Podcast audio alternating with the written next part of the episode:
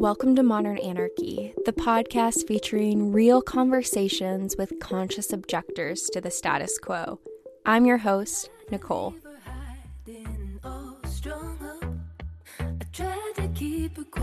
but she's screaming inside of me.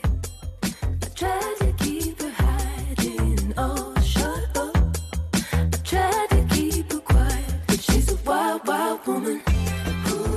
On today's episode, we have artist Nexus J.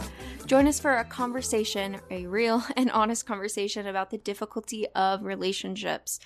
Y'all, I was definitely in a place when I recorded this episode, and I know Nexus J was also having some relational things that she was going through. So it was the perfect storm to just explore boundaries, breakups, and all the relational skills that are needed to do these with grace. And so I'm sure y'all are gonna see, but Nexus J just has a brain that I so deeply, deeply admire the way that she explores all these different ideas with creativity and honesty and vulnerability. And I just think she is a fabulous person on top of being a wonderful artist. And um, yeah, I definitely think she's just great. Have a little crush on her, but woo, side point.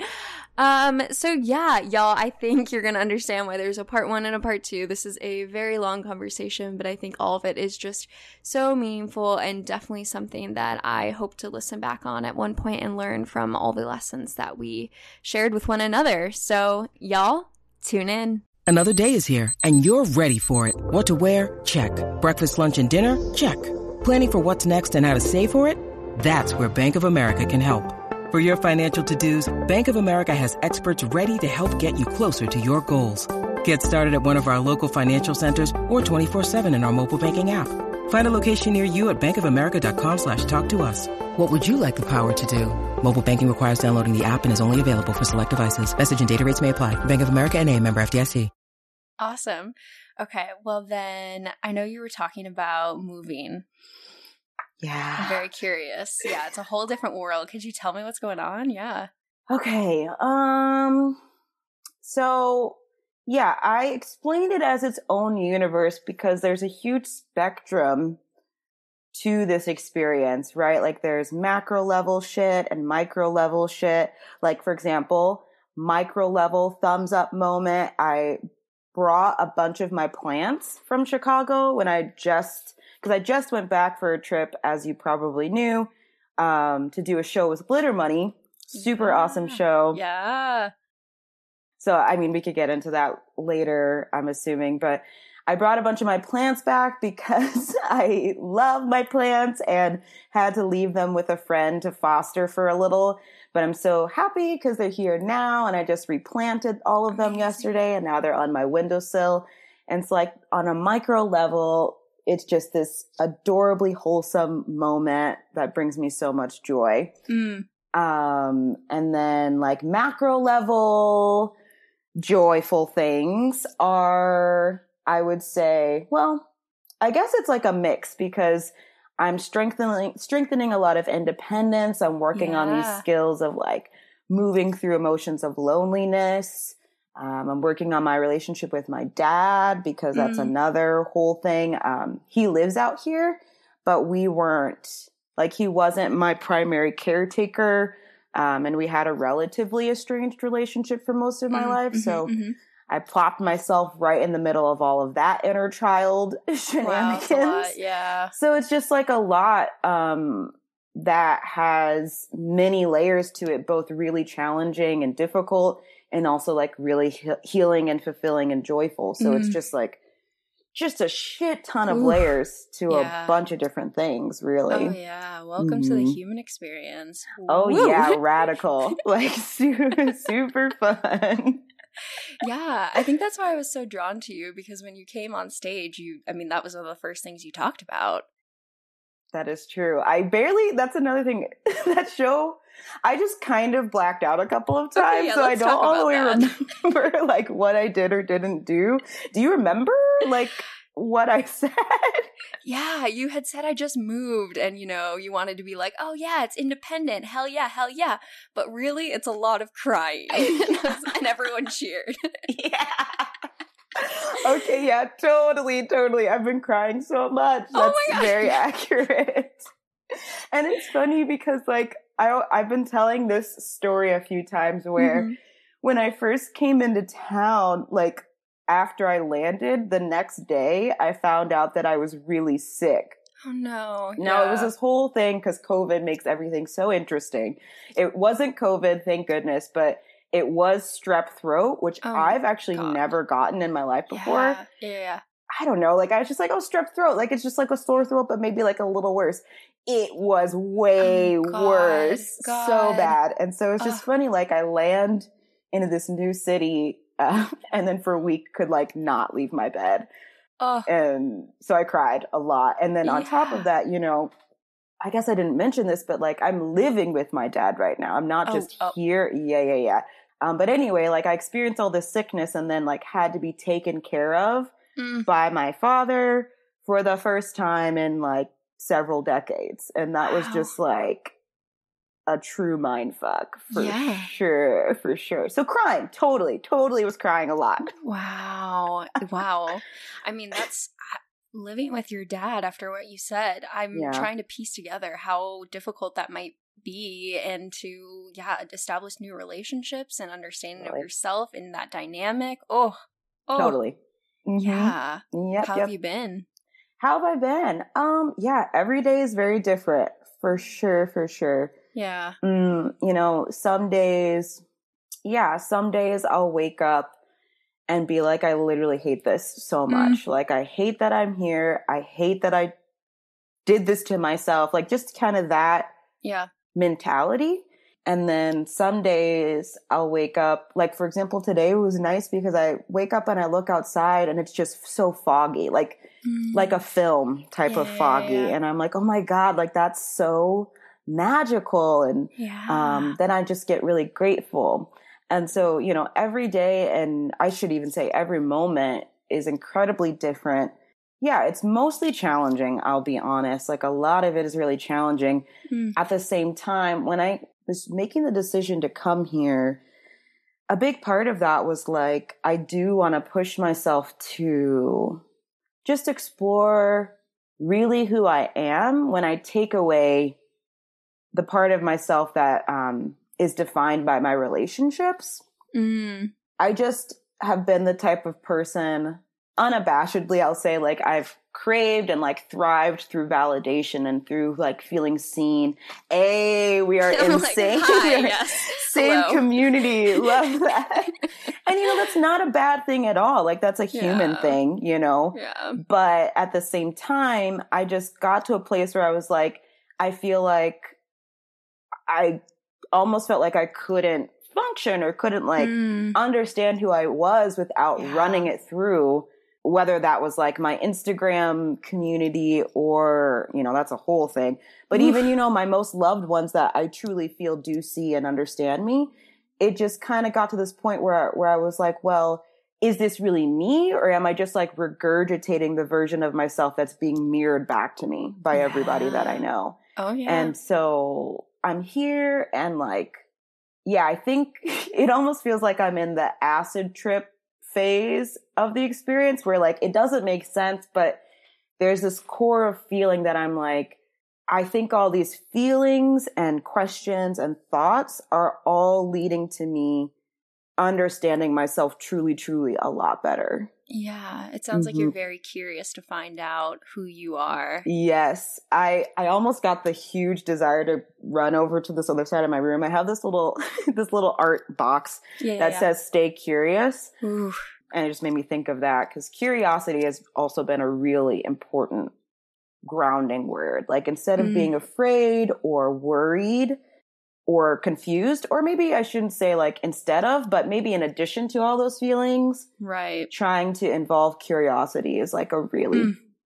helpful thing to do. You know, just stay curious. Like you don't know what's going to happen, but that doesn't have to be overwhelming. It just Oh, can be what it is, you know. Definitely. Definitely. Yeah. Yeah. And I I am trying to do that as well. I just went through a breakup and have been trying to like hold on to the I know bless your relationship, so I'm here for all of it. Bless your heart. It's also my first female relationship, so just like all of the feels, all of the feels. I know. Oh my So- god, I feel for you so much right now. If I when did that happen, if I may ask? Which part? The breakup? The- the, the pain? I don't know. what chapter are we talking about? The breakup. How recent was Uh, that? It was like a week and a half ago, and I got back my stuff from her yesterday. oh my goodness. Sweet baby angel. Oh, yeah, thank you.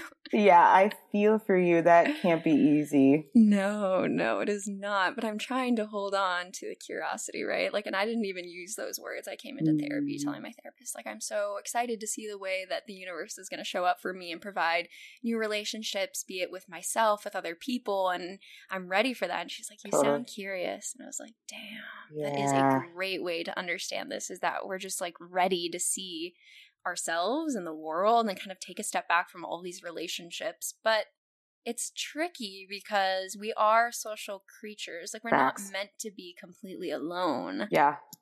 I don't know if our concept of self can be truly isolated. Wow. Ah, I just I just um oh that's like one of my favorite Yeah. topics that you just hit on. I think about that I won't say often, but like when I do, it's such a powerful thought because I wholeheartedly believe your concept of self cannot exist in a silo. It just can't. Like Right. because you Mhm. know you have these different roles and or identities Yep. that you hold that only exist in a social context. You know, like Yep. I'm a black person. Like Right. that as a social construct, you know, Mhm. queer and like a woman, I'm a daughter, I'm a sister, like Right. I'm all these things. And there's actually the majority, I think, of who we understand ourselves to be tends to be socially informed, oh yeah. you know? And For so I agree. I mean, well, maybe you didn't say that that's what you thought, but like I believe that totally. No, I, I do too. I think and that's where it gets complicated. I mean, well, everything's complicated, but it's just like, okay, so if we know that, then it's like, do we have to be particularly picky Mm. about who we have in our life, knowing that they exist Mm. as mirrors to us? wow. I've been trying to think about that, right? It's like, yeah. all these people don't understand me Mm. because they're projecting all of my history, whatever, through their lens, and they think they see me in some way. When really, I'm probably the only one who ever has been here with myself the whole time. But I know exactly. And then so it's like, okay, so the people I have in my life act as these mirrors, and they all see different sides of me. right. It's like, where am I in that? Who fucking knows, Oh, I man? Like, I don't. That's a great question. And I think Yeah. you struck, I can't remember if you said this word specifically, but it, to me, it just reminds me a lot about balance. Mm. That I think oftentimes we start posing questions. And I, you know, this gets into a whole other tangent that we could probably talk about forever. But, you know, binaries are so conditioned for us where I think most times the way we ask questions tends to be very binary. Like, Mm. who am I? Like, am I this or am I that? And I'm like, most of the time, like, it's just a both thing where, Yeah. for example, when you enter the factor of time, like, I think a lot about the definition of who we are isn't even who we are right now in our the phase of our life. Like the real answer is who we are over the course of our entire life. Like by the time we die, that's the aggregate. Is that the right word? Cumulative, whatever. Like Yeah. that's the real answer. And then again, you have to add on the factor of who we've been to str- just strangers we've encountered, who we've been to our family and friends, like all mm. of that stuff kind of comes together with the picture of who we are. And then even then, then even then, I don't know what I'm saying, but I'm even then. I think a lot about like what are we really trying to get at when we ask that question of who we are? Like, is it even Yeah. like why is that question so important at Mm. the end of the day? That's another question I think of because I'm like, I think it comes maybe a little bit from that human tendency towards fear of like the unknown and like Yes. we just Yes. want so badly to feel grounded and safe and stable. And so we think that if we understand who we are, then we'll feel more safe. Yeah. And I just think that's a really misguided feeling, certainly you know? So and but again, balance because you can't you can't just toss away that question Exactly. altogether, you Yeah. know? So right. yeah. Right, because there are things that we do that we'll notice are not in alignment with us, right? And what our values are. And so we can feel Mhm. those moments and be like, so there is some concept of self Facts. here. Yeah. But then, yeah, to try and define it too rigidly and like say, this is who I am, I think is way too restrictive when like the reality is that we are changed, right? Us as beings are Yes. change and society and the world is change. Nothing is ever static.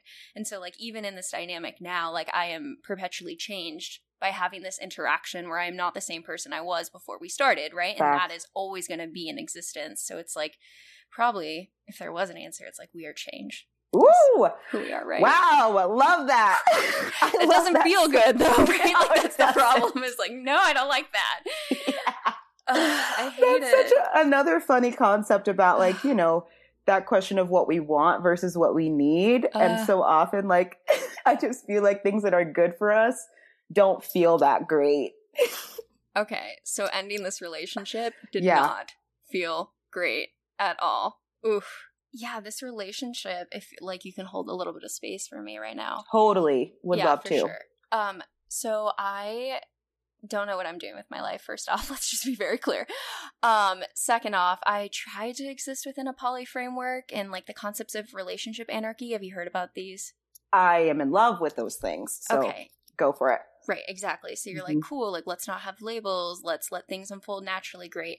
I meet this really awesome person that I'm very into, but she does not, she's more monogamous leaning and wants to have kids, but we keep finding this energy that we're both really enjoying out of each other. Mm, Yeah. But then the same pole dynamic of her kind of being like, I need to hold space for the future me that wants to have kids. And so I'm going to pull away Mm. from our relationship to some degree. And me being wanting to lean in and going through that cycle repeatedly and realizing that shit, I deserve so much more than someone who thinks that we're incompatible and does this kind of push pull whenever it suits their future and not mine. Oof. And I'm just like, oh my God, I'm, I, and this person wants to keep hanging out with me and I want to keep hanging out with them. But realizing that, damn, enacting this boundary is not only going to be beneficial for me, but also for her to achieve the life that she wants because she wants a different one. Totally. How long were you two together? Ugh, since, well, it together is because of this like cycle thing is relative, but since June, so what, like almost six months of this like back and forth dynamic. That's real. That's real. I mean, Mhm. So who how did it conclude? Uh, we were like engaging in intimacy, and she kind of expressed that she still has so many hesitations about us being compatible and wanted to pull back in some of the romantic expressions. To which I said, This isn't healthy for me, and I need to walk away, despite it not being what I want to do. Good for you. Well, thank you. It does not feel good, though, right? Like, that's why, right when you said that, of like, sometimes enacting the things that we know are best for us doesn't feel good. Yeah. It's like, I know this is not what I wanted to do at all, but it's like Yep. this dynamic is not changing. And so it's like, yeah. some, sometimes you just have to like really just do what's best for you, even though it doesn't. Sometimes you have to do the thing, do the hard thing. Ah, okay, but if you're in a relationship anarchy space, like, Yeah.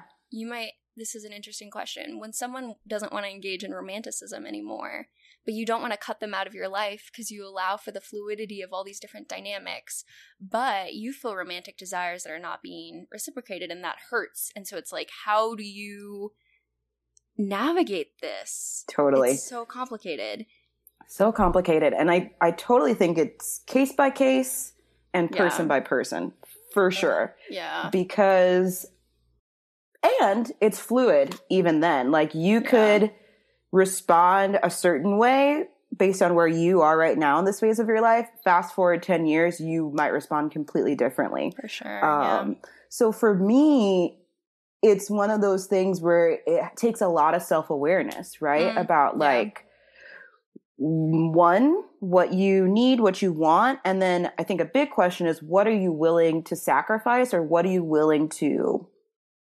try, even? Um, I think that's a huge question because Mm. for me, yeah, as I look at my own romantic history, I've had such a pattern of disproportionate, like unrequited love, like where Ooh. I'm on the receiving end. We are just Hi. kin here. Yes, yes, I'm here with you. I'm Please just, help. I've, yeah, I've been constantly in that dynamic where I think I have a certain sensitivity level to that particular thing to where if I'm put in that situation, I probably would not stay as long as maybe someone else would because I'm just like over it. Like I, I've experienced too much hurt from that thing that it, it would be really hard for me to stick it out or like Right. try for a really long time. mm-hmm. So that's what I'm saying. It's like case by case, it's factor by factor, person by person. Really depends on the full picture that you're looking at. But, you know, that's not to say I never would do that cuz like say I've like say I'm in a committed relationship that is poly and Mhm. we've been together for a year or something Yeah. like that. And then they bring up to me that they want to change the dynamic somehow. That's totally different because I've committed and built something with that person. So that's another factor that would change Yes. perhaps my choice of how long I would be willing to try something with that person because I care about them, because I want, you know, like all that stuff. So Yeah. I don't know. It really, really depends. And I'll say, like, not only am I relatively new to relationship anarchy, non monogamy, Mhm. polyamory, Yeah, yeah, yeah. but in general, I just have not been a person to date that often. Mm. Um, I can, I would say that I've never been in a serious committed relationship before. Yeah. So then you put all of those things together again, and it just again further um, makes the picture further unique. If that makes sense. Yeah. Mm. Yeah. How has it been being? Do you identify as poly? I do. I do Okay, identify as yeah. poly. Mhm. Can you tell me more about what that's been? That journey. When I got introduced to it, it reminded me of like the same ways I felt when I identified as queer or like when I Mm, went on that journey. So Yeah. I I started identifying as queer when I was in college. Okay. So that was like maybe 6 or 7 years ago at this point. And what happened for me is like not only do I resonate with these identities, but I really resonate with like the theory behind those things, like queer theory and poly theory. yeah. They really apply f- beyond romantic relationships. So they apply to my platonic relationships and they just apply to my life in general. Yep. And so, specifically when it comes to poly, the biggest takeaway was um, needs being met and how you Mm. have to diversify where you get those things from. And in particular, I think it's really important to make sure your base, like within yourself, is strong enough to carry you through most things. Yeah. Or what's I'm I'm trying to get the right language here, but you just want to never put down your relationship with yourself and to Mm, be in mhm. constant relationship with yourself, to date yourself, to love yourself and like learn more about yourself and continue to practice important skills of showing up for Mhm. yourself Yeah. because I really was also consistently put in these positions of witnessing really unhealthy relationships. And a lot of the time it was like, oh yeah, codependence for sure. And so that really turned me off from Mm. codependence and this thought of like, just there's so many iterations of codependence. And so, yeah, this journey of like seeing that not work out very well. And then um, I'm actually, you know, I'm thankful for my journey that I, it just so happened that I hadn't gotten into committed relationships, yeah, but yeah. within that time, I just happened to get to know myself a lot more and know what it felt like to be full in my own life without Yeah. a relationship. And I think I kind of fell in love with the idea of never really letting that feeling go of like, I'm full in myself and I want to go to events on my own. I want to have my own life separate from a relationship. yeah. And I really like flirting. Um, I just am a flirtatious person and Uh-huh.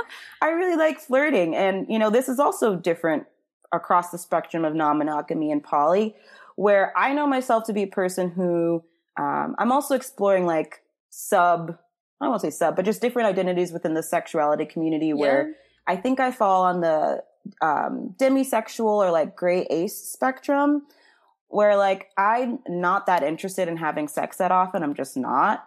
but I don't ever want to feel like I can't Mm-hmm. explore that or I should say like I can't tell my partner about those things. For like sure. That's a lot of what toxic monogamy looks like is like you can't tell someone about your desires, you can't have those desires oh, yeah. even, you know, and I'm like it's Mhm. really that stuff that I wanted to remove from relationships that I want to build. Like, I don't ever want to feel like my natural desires are antithetical to the success of my relationship because I think Right. that's super toxic, really um, sets you perfectly up for resentment and all of those Mhm. gross things. yeah. Um, so it's like I'm I might be talking all over the world at this point I'm about it, you. but if you're with me, then great. I am with you. It's Yeah. really just about the pillars of non-monogamy of like Yes. any conversation is valid. Your feelings and desires are not altogether negative, and we Mm-hmm. can have an open, honest discussion about those things. And um, that you being an independent person from this relationship is celebrated Yep. and is something really important um, for us both to support and encourage Mm. and nurture in each other. Yeah. So those are the things that I would say, like how I understand poly for myself and what it means to me. But what Mm. about what about you? What are your thoughts?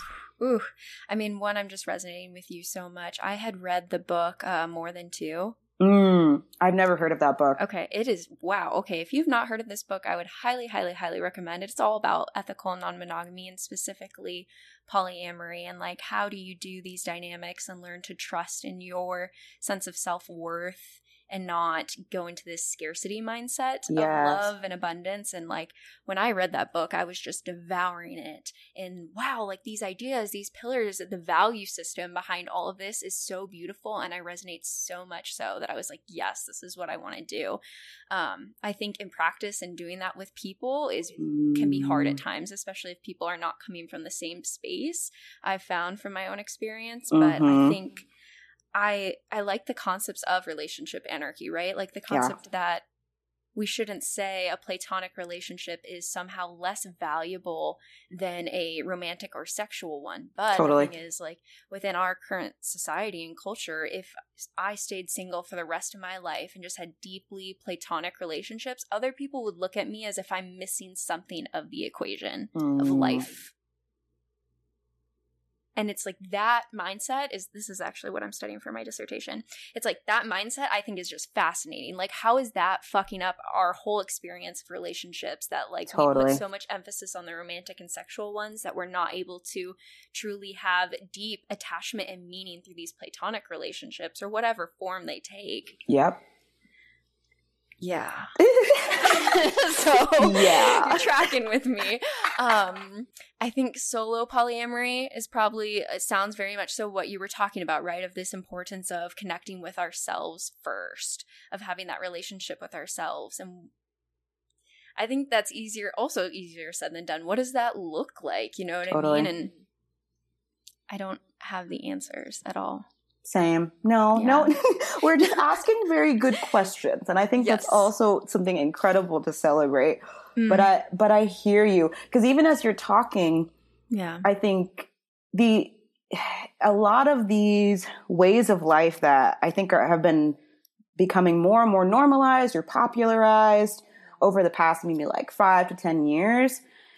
It still involves at the same time as you're learning about those things and trying to apply them, you have to unlearn Oof. contradictory things yes, to those. And I'm like, all the time. it's just I just so appreciate us talking about this right now Mm. because it reminds me to congratulate myself and like Yeah. really focus on like you're doing the best you can Ugh, with yeah. all of this stuff and I think it's incredibly brave for folks like us who can't well uh, who just choose not to ignore those like mm, those dinging moments. Like, you know, at one point or another, both of us felt a draw to this concept of polyamory. yep. And it would have been one thing to just say, that sounds really fucking hard. I'm not going to Yeah. do that. And I'm going to instead, you know, repress and just make repression normalized, right? In our own lives.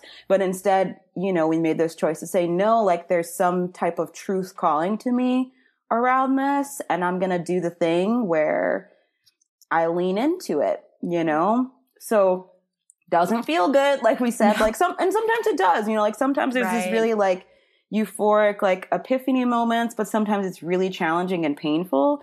Um, but I just think it's something to be really celebrated that the choice True. itself was being made because the alternative is, I think, yeah, just being less of yourself and therefore like less human, which I, yeah, would not No. hope for anybody, you know? Right. Mhm. Exactly. And once you've opened your eyes to these concepts, I feel like it's really hard to go back. Totally. Yeah. Totally. Do you ever feel like when you're describing these concepts to people, sometimes people who are monogamous feel like you're shitting on monogamy? Um, I'm trying to think. Like, I'm so grateful for the network of folks that I have because I don't think I've remembered feeling any type of response like that. okay, good. I Yeah, would yeah, say it's more like the couple of times that I've told people that I'm like, I think I might be on the asexual spectrum. It's that that I've gotten a lot of Oh, pushback on. Wow. And I think it, I, as it was happening, I was relatively aware that I, I thought these things were coming from projection more than anything. Um, cause when I was telling people about like why I felt I might be in that spectrum, a lot of people's response was like, well, isn't that just normal? Like I would tell people like, you know, under what circumstances I like or don't like having Yeah. sex or what type of relationships I needed. And a lot of times people were just like, that just seems normal. And I was like, I Mhm. don't, I hate that you said that, you Yeah. know? And so I don't know. I, I, this is definitely a tangent from the poly thing. I would say for poly, a lot of it, a lot of responses have been like either same, I feel that way, or like, that's cool. Like, I get why you think that. And I think that has a lot to do with the friends that I surround myself with and the type of people I surround myself with. Definitely. So very grateful for that. Um, but yes, it did remind me that like there, it's just a hop, skipping away. Those very same people, there are certain identities that they just don't understand, or like, understandably so, because given the conditioning we're under. But you know, there's certain projections that come out a little easier Yeah, from people. Definitely. Mm, Yeah, I mean, and when they say that, that's so invalidating to you and your lived experience. totally. Yeah. Yeah. So that was not great, and the f- No. it's not funny. I definitely process trauma with humor, but Just healthy. one of you know true. Thank you. Yep. appreciate that affirmation and validation. Um, one of those people was my therapist and that Mm. was like i'm sorry what? Did you just say it's just like when stuff like that happens it's just really like fucking sucks. Yeah it just fucking sucks you know? Because even if i think my thought is like when someone comes to you with something like that um, it's definitely not for you to say what is normal or what makes sense. And if anything, something I've been learning is how powerful questions are. Mm. Like, and not questioning someone, that's a different vibe, but like just posing questions of like, well, why do you think that? Or like, where, where did you hear about this? Or like, what do you think might be next for you? Or like stuff like that, Mhm. as opposed to trying to impose your feelings, opinions, or thoughts on someone else. And that, let me not even try to come off as like me being on my high horse because a part of me thinking about how important questions are is because I was on the other end of that too. I tend to be, yeah, it's, it's something I'm working on, but I tend to like just feel so passionate about what people are telling me that I'm like, well, this is what that makes me think of, or like, have you, I don't know, like it can just be a little more, yeah, about my own thoughts and feelings. And I had a, a tough time with a friend that I actually had to um, end a friendship recently Oof, before tough. moving. And I, it was from the conflict that we had that I realized how often um, that I was stating my opinions as opposed to asking her more questions. Um, Mm. and I could, in retrospect, I see the harm that that probably did to our relationship. Um, so yeah, questions. It just makes me think how powerful asking questions can be and how like Certainly. supportive it can really be. Yeah, Mm. yeah, yeah. Mm. Have you heard um, of the book The Four Agreements? yes, I have that on. I love that book so much. Yeah. Yeah, and it made me. You can totally. It just also when you said th- something about mirroring earlier, it Mm. reminded me of that book too. But Yeah. please go on with whatever thought train Yeah, you yeah, yeah, yeah. I think as you were speaking, the process of asking questions, I think, is leaning into the curiosity of the person before us instead of making the Mm. assumption that we understand their whole lived experience, whatever they're experiencing, and we get it so much so that let me give you my advice. Yes. yeah, right? And like that's what those people are doing to you when you come to them Mm. saying that you identify as asexual and they're like Mhm. putting that through their lens, making assumptions about who you are, and then Mhm. giving you back advice that is not helpful to the situation. totally. And I I mean, I appreciate you also saying you're not on your high horse cuz like, yeah, I do this all the time. And I like to think that it's out of a place of love of us wanting to care and maybe save people from a situation that we've already like suffered through in some way, Mm, but it's yeah. I I'm I'm resonating with what you're saying of asking questions and it's a good reminder to myself too that there's so much in that. Totally.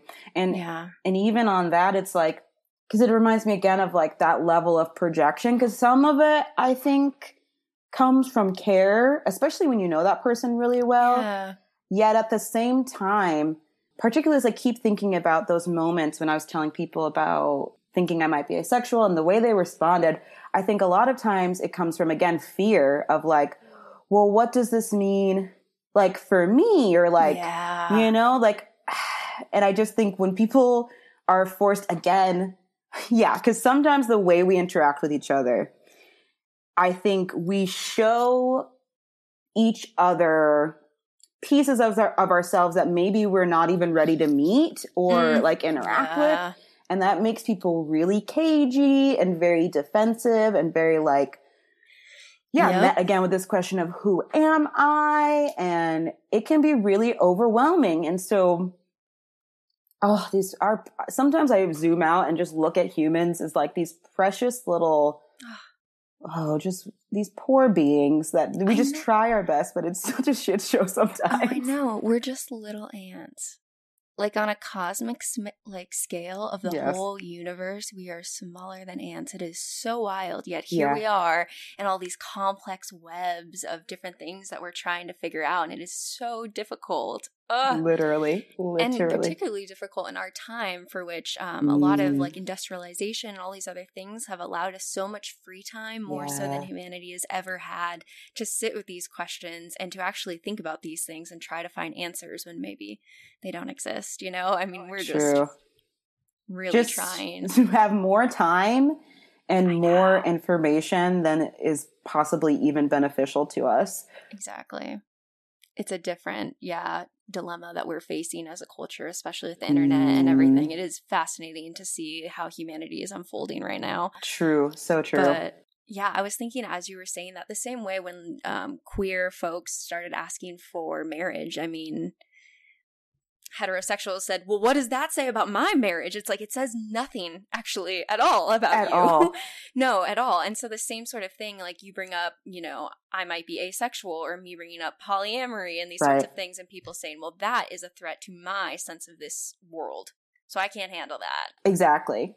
Oh, we're so we can just be so fragile so much of the time.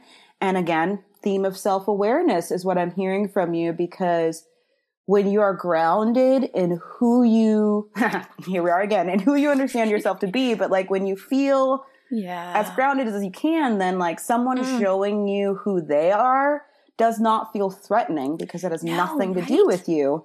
right. But boy, has insecurity been bred into us from a young age. So Yeah. yeah, Makes sense. I mean, we're social creatures. We want to find a community that accepts us and allows us to feel safe. true. And it's fascinating that, especially with things like Instagram, we've created this sense of community that is way bigger than it's ever been before. That we have so many people that we are imagining are imagining that we want to please. yes. And that gets so much harder when we're like, wow, I want to fit into this group, but who's in this group is huge. yes. Huge. Yeah. And then And a just- lot, I think a lot of that we even make up who that, like who these Oh people God, are yeah. and what you what they want from you. So much of that is just like in our own brains. I literally have a quote on my fridge that I wrote out, and it says, um, "You can decide your audience Wow. all the time." That's Right? big. That's Because we're just like whoever we think that audience is, that's how we try and shape and try to meet these expectations. And it drives me crazy that so much of our experience is literally just here in our brain. yeah. I'm just so sick of it. Like I want to find the reality of the truth, and I keep coming back to the like, it's me, it's my it's brain. Me. like, I, it's just my own simulation. Oh no. Yes, Totally. yes, exactly.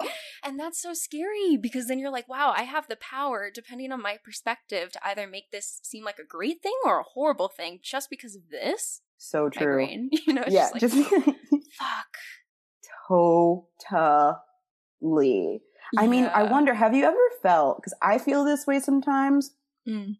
I'm curious if you've ever felt like part of the fear is like making, like coming to terms with that level of power and that level of responsibility. You know what I mean? Yes. Isn't that just like, I think it to me circles back to the fact that the ch- the child in us never dies, and I feel like Mm, we navigate the world with that inner child so often and where when i think about the fact that it is up to me how i perceive my life and for the most part like what i do is up to me mhm. sometimes that feels very empowering but a lot of times that just feels terrifying and i'm just like i just want someone to save me I just want to be four years old again. And that, you know, that's a spectrum of Mhm. experience because I don't want to assume everyone's had what you would hope every child experience would be. But for me, Right. I just miss being like picked up out of a warm shower and wrapped in a towel and being put to bed, you know? And when I think, no, like you moved to Portland and it's up to you to make that feel good. Ugh. I just want to Yeah. be like, forget it. Like, I don't, I don't want to do it. Exactly. And then how does that show up in the relationships that we choose, right? totally. Because then, at, least for me, I tend to look for like a savior, a mothering energy in my partners because that's what I really want. Yes. Woo! And then you just to get ourselves. to a whole other level. Oh Ugh. man, there's so much to it. And I mean, I well, that makes me ask like this is a question that I've brought to myself for the past couple of months. What would you say you look for in a partner or in a relationship? This might, yeah, as I just said that, I'm like, wait, this might be a, it was No, literally yesterday. I don't know. So There are no bad questions. Great. I just need a moment to think about this before Fair I enough. answer because I don't your know. time. I think, and part of that would make sense within a poly framework, right? Like if we have a diverse set of needs, like what would I need in a partner? I don't even think that's the right answer, right? It's like, what do I need in partners? Facts. Ugh. And it's uh because th- there's some sort of reality that I like. I want to process that one person will never meet all of our needs, right? And Yep. I keep thinking like, oh, I'm going to find this one partner that jives with me on so many different levels, and it's so good. But the reality is, it's all these pieces and other people, and so yeah. if I were to take a step back, I did watch a YouTube video that was talking about what you need in a relationship. So maybe I'll kind of give you that reg- regurgitated answer and then think about it more. Sure, sure. the video was talking about how we need partners that are able to see us and hold us and to just grow with us and it'd be that simple like regardless of your shared interests whatever whatnot just having someone that you can do that level of vulnerability and being held and seen in Mm. like it was that was it I was like, that might be a good answer to this, right? Like, what are we looking for? Someone who can hold us and that we can do that back to, whatever that may be in our individual interest, especially within a poly framework of honoring the independence of all these different people. And like, yeah. How can we find people who do that and who inspire us to do that back to them? Yeah. Yeah. That's awesome. Was there more? No, I don't thoughts? know. I think I want I want answers of like what am I looking for? Yeah. But like I think my higher self would be like that was the answer. So I think yeah. yeah. I never quite heard of that before, but I also really, really resonate with that. Mm. So hard. I'd been asked by a friend, you know, what are you looking for from a relationship?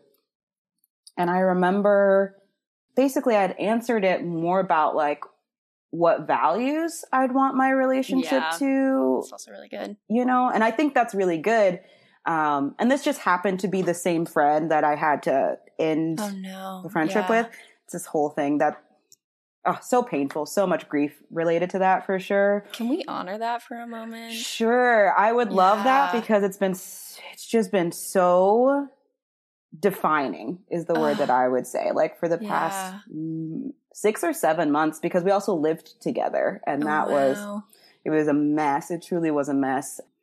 And so I, I'm in this phase of trying to like, you know, heal and like, Ugh. What's the word? Kind of just untangle my sense of self worth from that experience, which is really difficult. Mhm. And then relationship anarchy comes into play because this was a person that like, I had talked about like maybe we get married down the line and like not be romantic partners, but like life Right. partners, stuff like Mhm. that. So when when that fallout came about, it was um, pretty world shattering for sure. Yeah. Um, so you know, I don't want to get too off track. I'm happy to circle back to this because Mm. it's something that I honestly probably need to talk about a lot. Okay, yeah. But I remember the reason I even brought that relationship up is because that friend had asked me about what I wanted from romantic partnership. And when I Mhm. answered with values, her response was like, well, yeah, but you didn't really say much about what you want that person to be like. And that mo- moment really, same response. Yeah. Literally, I was like, I, I never Mm. forgot that moment because I was like, that does not align with me at all. Like, Yeah. that doesn't make sense for me to want a person to be a certain type of way because, I mean, there's so many reasons, but maybe the easiest thing to say is like, I, any person that I've built a really authentic relationship with, Mhm. I didn't like plan that. And there's so many qualities that are different between those people and I. And I couldn't have predicted like how it would still work even with all these differences and similarities. Like there's just no predicting that type of thing. For sure. And so for me to say, for example, I'm like, well, I need or like I want a partner that's also a creative. Anytime I've thought that way, I'm like, that just feels so restrictive. And based on the way that I know myself, I just know that there's so many different type of people that I can connect with. And I have the um, capacity and the desire really to want, you know, the people that come into my life to be different Yeah. from me in some type of way Mm-hmm. and you know it's it reminds me of this other like thought question that i had with that same friend so it's very clear i don't know that there were differences there but she'd asked me like would you ever date yourself and i said absolutely not because or let me rephrase like if you could um if you could have like a doppelganger version of yourself like would you date Yeah. yourself and i said no Huh. absolutely not i would never do that one because i'm already doing that like why would yeah. i Yeah, yeah, double that up and two i don't want someone who is exactly like me like Right. I I don't want I don't want the same traumas and the same like areas of growth. Like one Mm. that's very boring, but two, I think that's a perfect recipe for a lot of toxicity because Yeah. if there's trauma that I already struggle to not shame myself for, to apply compassion towards, put that in a person who is not me, like I can't imagine how I would respond to that no, because yeah. it's also mirroring shit that I don't want to look at, you know? So I was like, no, Mhm. I would absolutely not want to date myself. And I think she understood that as a question of like, you know, no, it's about like self love and blah, blah, blah. But I was like, no, I just think about it differently. And so all these, all to Right. say, like, it's all having to do with like, yeah, like what you said about, I think baseline, what I want from partnership. I also like, like what you said about not from a partner, but from partnership in my life. yeah. I want my values and my, and the values of the people that I'm in relationship with to be aligned and or compatible with Yes. each other. And, um, and then further, like you said, I want to have partnership and relationships in my life where I feel seen and understood and that there's a commitment to hold each other and be invested in each other's lives. Mm. It makes me think of the question of like, you don't get that quality, at least I don't think so, like when you first start dating someone. You know what I mean? Of like feeling, well, maybe you do, but like feeling safe enough and vulnerable enough to like be held and Mm. be invested in. I think what freaks me out is like that takes time and that takes trying it out. Yep. And that's just another thing that I'm like, oh, I fucking hate that. Like it makes sense, but I'm just like, Mm. that's so scary to me of like Yeah, for sure. having to say like I could be unsure for a whole month, but I still to a certain extent might need to stick it out or I don't know, like maybe that wasn't even a question. It came across my brain as a question, but I guess maybe what do, what are your thoughts about that that it takes time to be Mhm. rather sure that this is a person that you feel you hold each other. You know, that's not something that comes off the bat. So how is it a yeah, I don't know. Does this question Yeah, make yeah, sense? Does this sense. It thought? does. Yeah. I think I yeah, it's hard for me to not think about my relationships in this situation and be like, were we doing that? And so I'm trying to Mm, stick with you. Um and so like I I think yes, it takes repeated time and demonstration. A lot of relationships with people. I mean, this is inevitable. We have two humans mm, completely different perspectives, completely different brains. We're trying to communicate through a language that has been established, but even that is coded through our experience of the world, okay? wow. The fact that the two of us are going to connect is going to be fucking impossible. We're going to try our best. We're going to try our best every time. But the reality is, we're going to Mm. hit heads and disconnect so many times. And so much of Mm. relationships are about the repair of like, yes, we have disconnected here. And how do we come back to meet each other and try again and try again? and having Mm. a relationship where you have that dynamic where is that where there is that understanding Mhm. and that when the rupture happens, when the rupture happens you don't panic Mhm. i think is how you get to that security phase of understanding wow i can come to this person with my full self we might not see eye to eye here but we know that we're doing our best and we're going to come back to each other even in those moments of rupture wow. easier That- said than done again like, Totally. yeah Totally, like, what totally. does that mean like Gosh. Yeah. I mean, and it, it's funny. I mean, because I just feel you on these. A lot of the topics we're talking about, at least right now, as we're talking about like poly and like just relationship skills, relational skills, I would say. I also cannot help but to think of this friendship for sure. And like same with you. Like, Yeah. I mean, again, these things cannot exist in a silo. Of course, Right. they relate to our real life experience. Um, but that was a that was a big thing too in this conflict of like so many ruptures um, and trying to come back together for repair, and so much so that like it became really hard, or I, I should say, I'm stuck right now with this feeling that like just this uncertainty around my skill level when it comes to rupture and repair. Mm. Um, because Yeah, not tell me more. only so sorry, go ahead. no i said tell me more Yeah, not only because this is not this. I think another struggle with this experience with my my friend was that this was not the first time a fallout like this has occurred in my lifetime, Mm, and okay. so there was actually a, a point in my later years in college where I'd lost maybe like like four or five friends in a matter of like three or four months. Um, and it wasn't related. Like we weren't all in like the same circle. It wasn't like the same issue. Yeah, yeah. It just happened that these friendships did not last for various reasons. But all of them ended in ways that were really painful. And like Mm. I felt really hurt and like all of these um, themes of abandonment and like Yeah. all that stuff came up. So it's been a while since that was the case, but it's not the first time. And so it just brought back a lot of, uh, I think, just something that I've been tasked to work with for a while, which is like, Mm.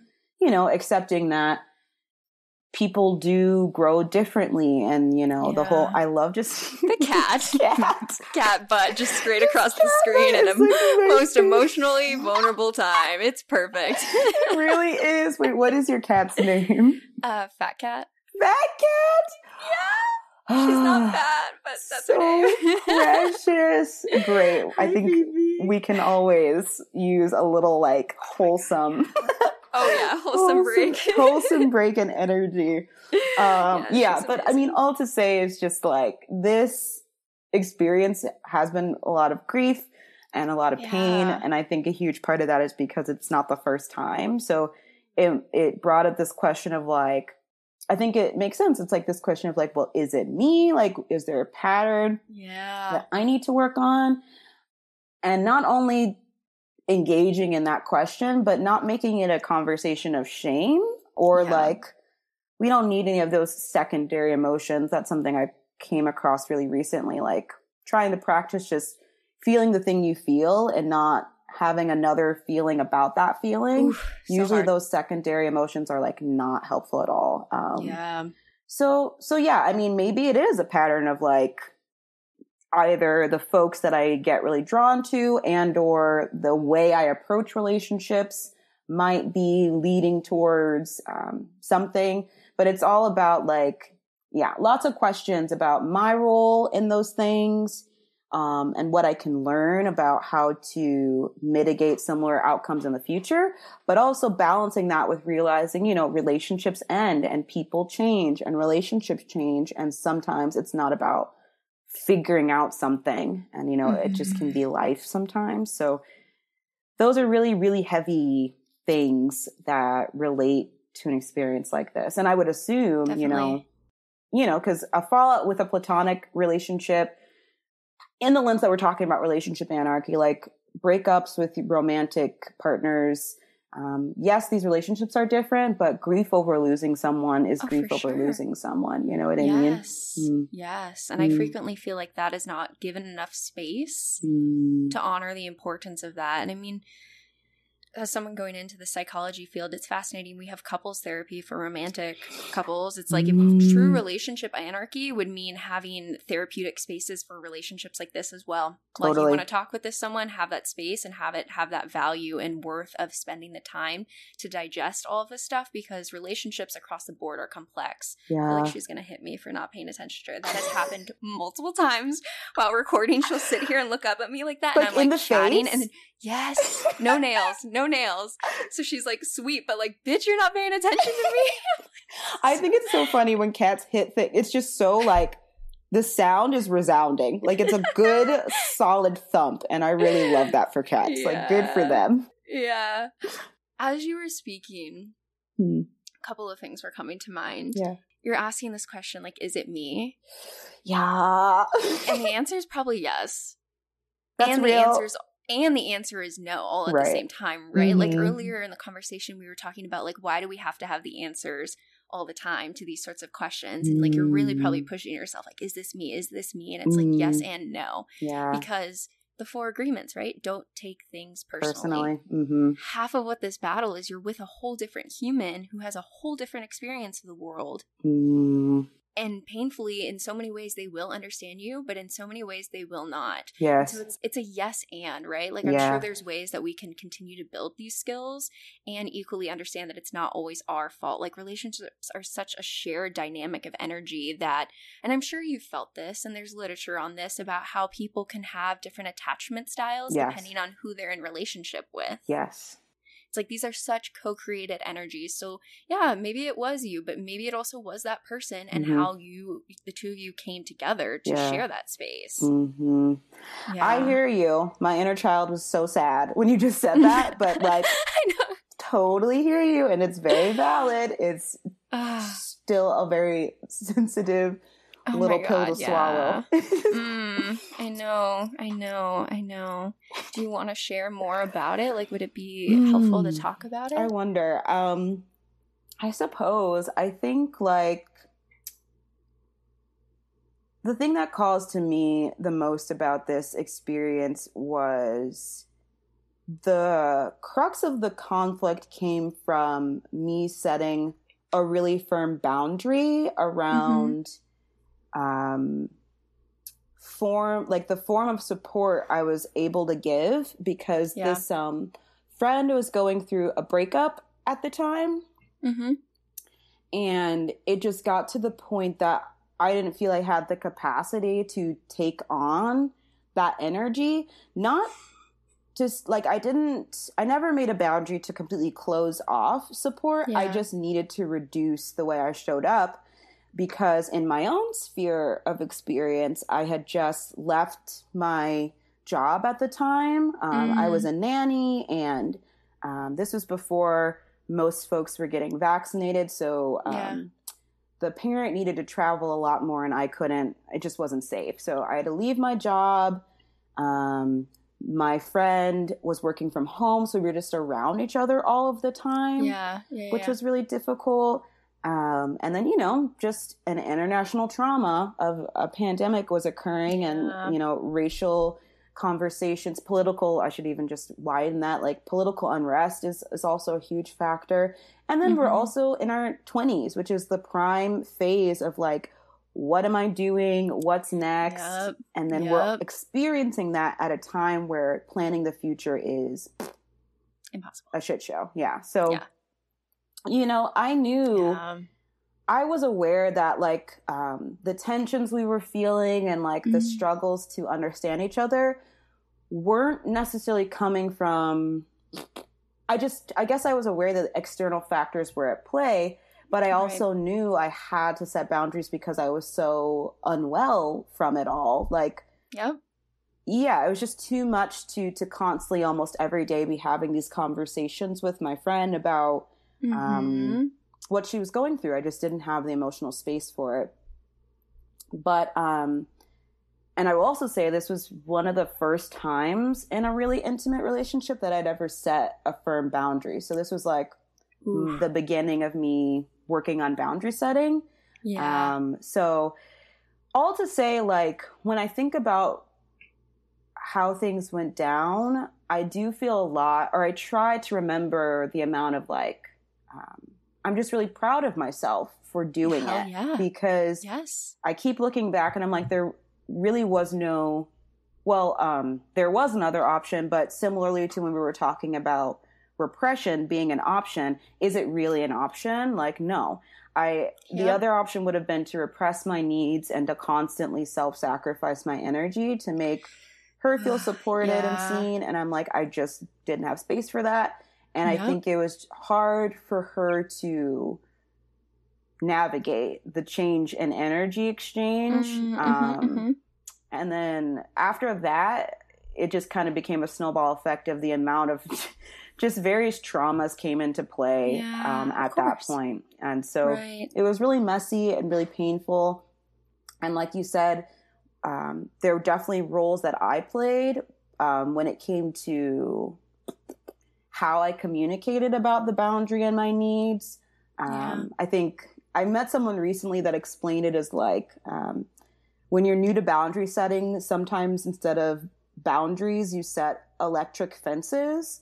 Is what they said, Oh, and I was like, Yeah, that yeah, makes a lot of sense. And so I think sometimes my vibe was very electric fence instead of Yes. like lovingly communicating a boundary. And you Mm. know, that's just one example, but you know, when I think about Yeah. how that probably impacted the way she received the boundary, Yep. um, and like the proclivity to feel love from that moment versus not, you know, it just makes me think about, yeah, I can see how I would hope to do things differently in the future. Um, Mm. yeah. but the situation was exactly as it had to be because I was learning. Like I also didn't know, and I can't be upset with myself for not doing it perfectly the first time. You Of know, so course. yeah. yeah. At the end of the did the day, I did what I needed to do, and I did the best that I could, which is At the time. back to um, the four agreements. I, I did my Shit. best. I really did. Yeah. yeah, exactly. And I'm as I'm hearing you talk, Mm. I know you're what and I'm not the person to even say this, right? But you were wondering like is it me in these relationships? I just want to honor the fact that you are holding so much space for this other person's reality. Mm. And if there is ever a sign of a good relational quality, I think it is that is being able to see Mm. your actions and Mm. equally understand your intent, but still recognize that someone else could take that completely differently. And holding that nuance is so, so hard and complex because it's like two capital T truths. yes. And so I just want to honor you for a moment to say that you're doing that hard work and that is not Mm. easy. I Yeah. appreciate that so much. I could cry. That that really does land so well as like a much Mm. needed affirmation. So I really appreciate that. I do. Of course, Mhm. yeah. How did she respond when you enacted the boundaries? I think that is a key. Yeah, it it was different depending on the conversation because we returned Mm. to discussing this boundary more than once. Um, but when I first when I first told her about the boundary, I said I need to take a step back and I can't show up in the same way that I have been because I it's becoming too much for me. Mm-hmm. And uh, she told me that she understood and that it was valid for me to make this boundary. Going forward, as I continued to take more space, because that was the thing, like it wasn't only around talking about that breakup, I just had a desire to be a little bit more isolated um, from the relationship itself, just for a For sure. temporary period of time, um, to gain some clarity, to gain some perspective. You know, it's really hard to understand what you need when you're in the midst of something. You know, Yes. Yes. so as the distance kept playing out, um, it caused her a lot of harm and a lot of pain, um, and I would say feelings of abandonment, to Mm. where she would try to uh, start conversations about it. Where I think the struggle was a lot of times I felt like those conversations were framed as I feel that you don't care about me, and I feel like disrespected by you, basically. And that just pissed me off. like it just made me so mad.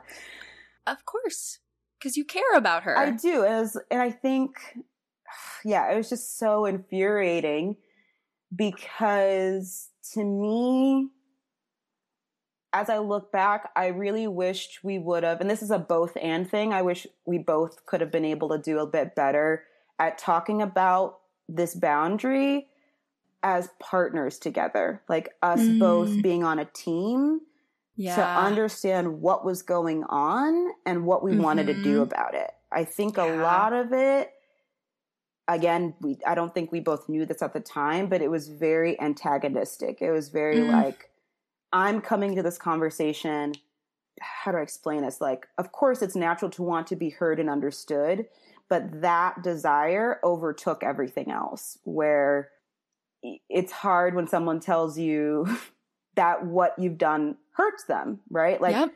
it like I'm talking from my perspective, new boundary work, you know, like new skills, very very sensitive topic.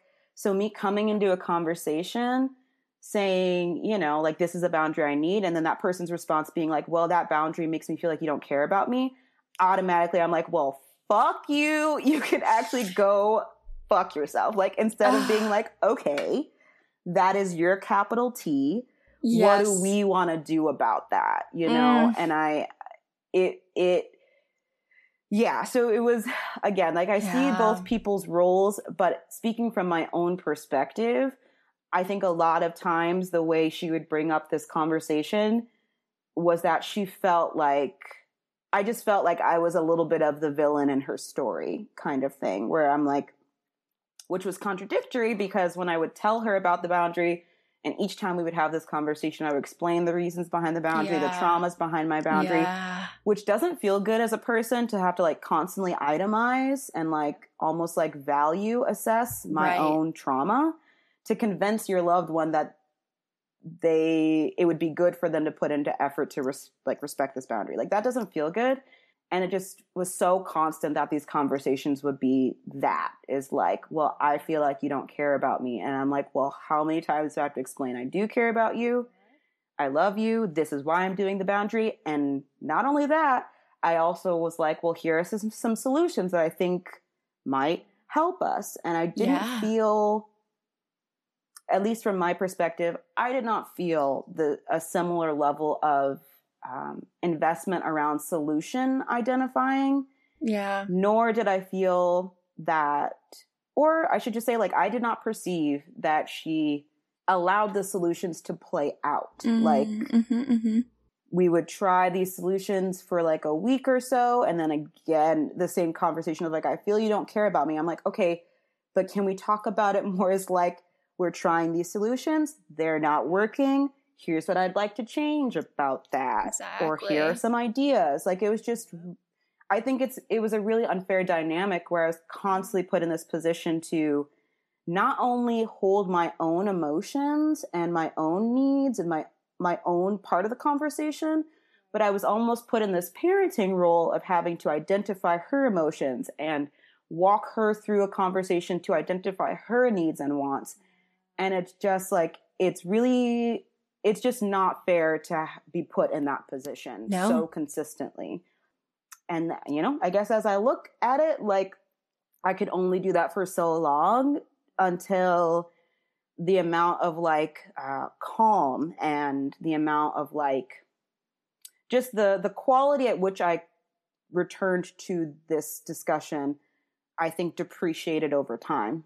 Oh, for sure. You know, and it's understandably so. So yeah, that it was it was it was it was it was what it was and it was really painful, but I really tried the best that I could. I stuck it out for so long. Yeah. Um, and it just got to a point where it felt clear that no matter what I did, that me taking space and not not showing up around this uh, breakup, it just seemed to me like no matter what I did, that it was going to be perceived as non-caring.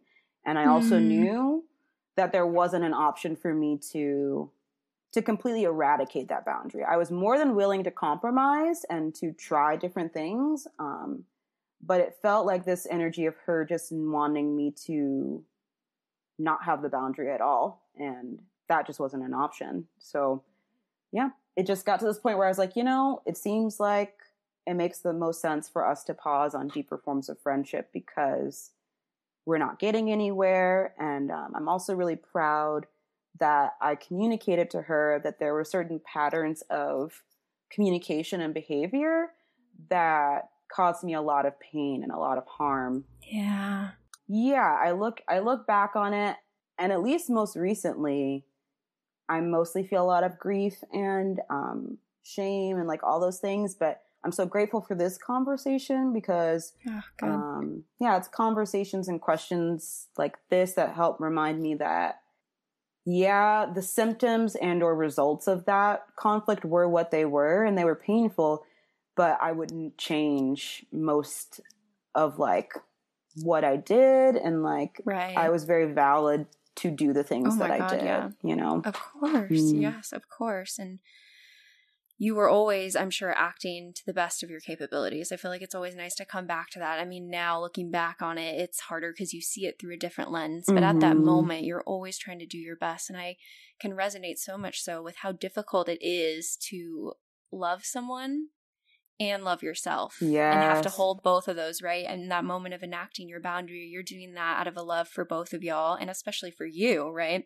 But for her to take that as a rejection of your care for her, that's obviously going to hurt you Yeah. because you do care. Yeah. And so that is so hard to wrestle with like the two capital T truths that this person, yes, has put you into a space of seeing you as a villain. Mhm. Mhm. And that is such a painful reality to see. Yeah. and to recognize at the same time while that reality is true for that person your reality of doing what's best for you and what's love for you and for this relationship is equally true Mhm. and that is so hard and so yes of course you're feeling grief and pride all at the same time all of these emotions are so intertwined and i'm resonating with you in so many levels with my experience Yeah. How so? Oh my god, I.